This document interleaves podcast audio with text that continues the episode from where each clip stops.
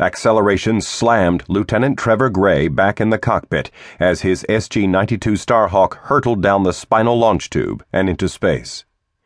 At seven gravities, he traversed the 200 meter length of the tube in a fraction over two and a third seconds, emerging at just under 170 meters per second relative to the carrier.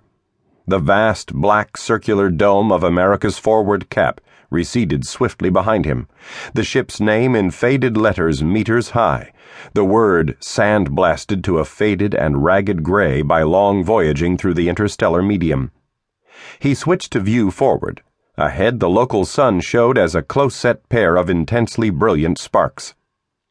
Blue Dragon 1 clear, he called over the communication net.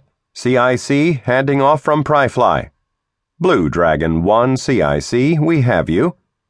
Imaging, he told his ship's AI. Show the squadron, please.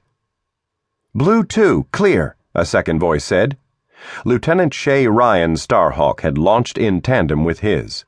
Computer imaging showed her ship as a blue diamond, high and 40 meters to port. He switched to his in head display with his cerebral implants receiving feeds from external sensors all over the craft's fuselage. His Starhawk seemed invisible now at least to his eyes, as though he'd merged with his fighter and become a part of it. Ryan's Starhawk sharpened into high res magnification, a long and slender black needle with a central bulge, her ship like his still in launch configuration. With a thought clicked command, Gray flipped his fighter end for end and began decelerating, his maneuver matched closely by Shay.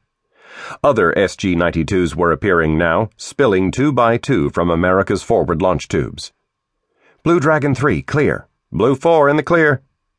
Fighters from other squadrons were dropping laterally from the carrier, propelled by the centrifugal force of the rotating HAB modules behind the forward cap.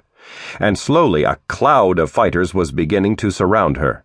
America, he knew, was just one of many warships in the newly reinforced CBG 18, with several other carriers out there, but from this vantage point, he couldn't see any of them save as colored icons painted into his visual cortex by his fighter's AI.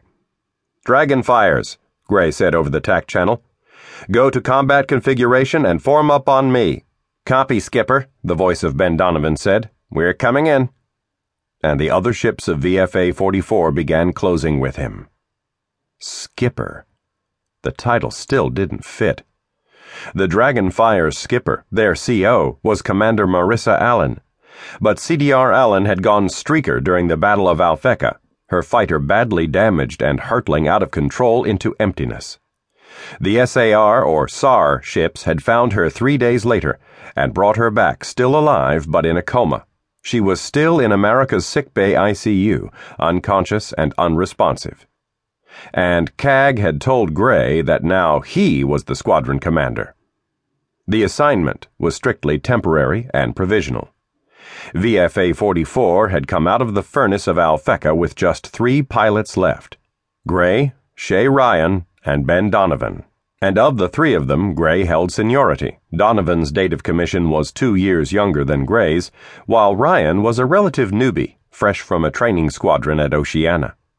Over the past month, the three of them had worked together training a batch of replacement pilots, men and women recruited from other shipboard divisions to fill the squadron's missing ranks. How well the new squadron performed, how they pulled together as a team, likely, would determine whether Gray would keep his new billet and perhaps receive an early promotion to lieutenant commander to go with it. The trouble was that Gray had no desire for either the promotion or the responsibility. He and his wife had been prims, primitives, squatters in the unorganized and half drowned ruins of coastal cities around the peripheries of the old United States.